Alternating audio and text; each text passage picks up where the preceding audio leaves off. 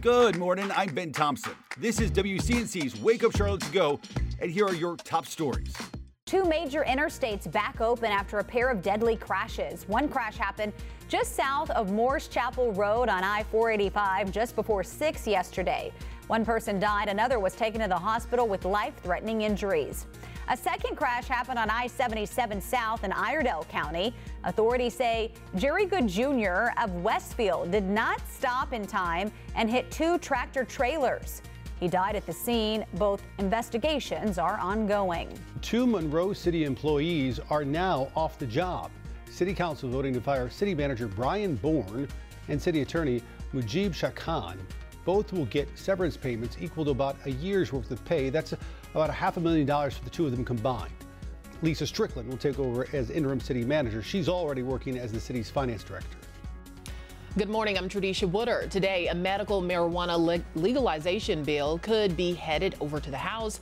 Now, this comes after the bill got the green light from the state Senate, getting support from lawmakers on both sides. House Republican lawmakers were not convinced to make it law last year, but this year, supporters are optimistic that could change.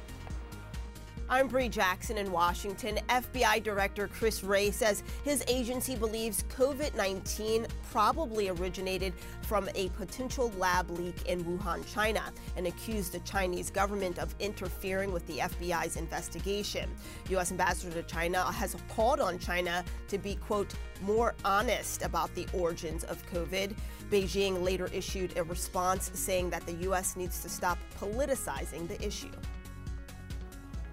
Union County Schools looking to give more money to teachers next year. The proposal would apply to Forest Hills and Monroe High School, as well as East Union Middle School. It would give at least $4,000 in bonuses for both new teachers and current teachers.